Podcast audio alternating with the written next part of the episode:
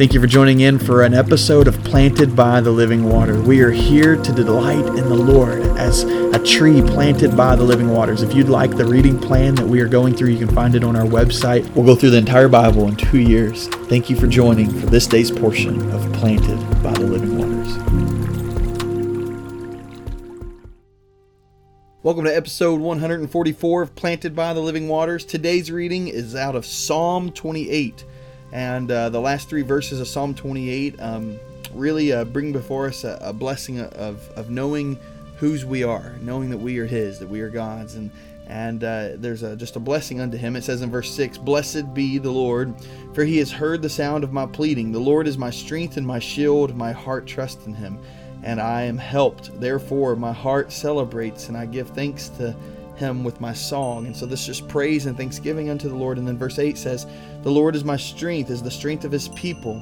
And he is a stronghold of salvation for his anointed. Save your people, bless your possession, shepherd them, and carry them forever. And that's the uh, verse I really want to spend just a moment of time with you on this morning or at this time whenever you're listening. And it tells us that, that he's our strength and he's a stronghold of our salvation, of us who are anointed. And and uh, essentially, I think um, when you hear the word anointed, you think of uh, those anointed to, to proclaim the word of God, such as myself as a pastor, um, God's anointed one, or, or uh, the kings through the Old Testament, like Saul was God's anointed, and that's why David didn't kill him.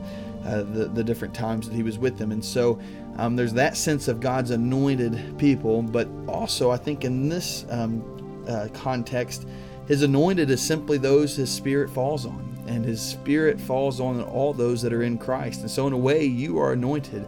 You're anointed with the Spirit of God to be his child, to be a child of the King. And so, um, anointed one, I want you to hear uh, um, the, the cry of and, and request of, of David here in this psalm. He says, Lord, save your people, bless your possession, shepherd them, and carry them forever. And so, first off, save your people. And so, let's give God thanks for our salvation, knowing that we are dependent completely on Him for salvation. Save your people. But then it says, bless your possession.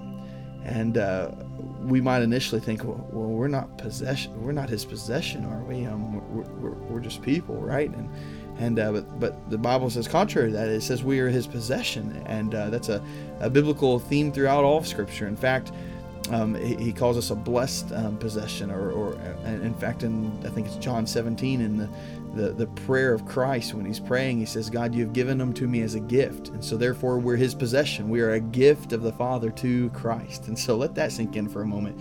You anointed one, um, He has saved you, and you are His gift. You are Jesus' gift, and uh, He says, "Now shepherd them."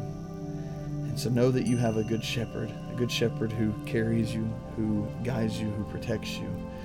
He says, carry them forever. I think about a, a good shepherd when I was in Israel. Um, we uh, was given a a um, piece of olive wood that that was uh, Jesus as the good shepherd. He's carrying a, a, a lamb over his shoulders, and um, I put that on my desk. I'm looking at it right now, in fact, and and I'm thinking about the fact that over and over again, I'm I'm placed on our Lord's shoulders as He carries me. And you too, as a child of God, are placed on his shoulders and he carries you. So today, I just want to come before you and say, Lord, save them. Bless your possession. Shepherd them and carry them forever. In Jesus' name we pray.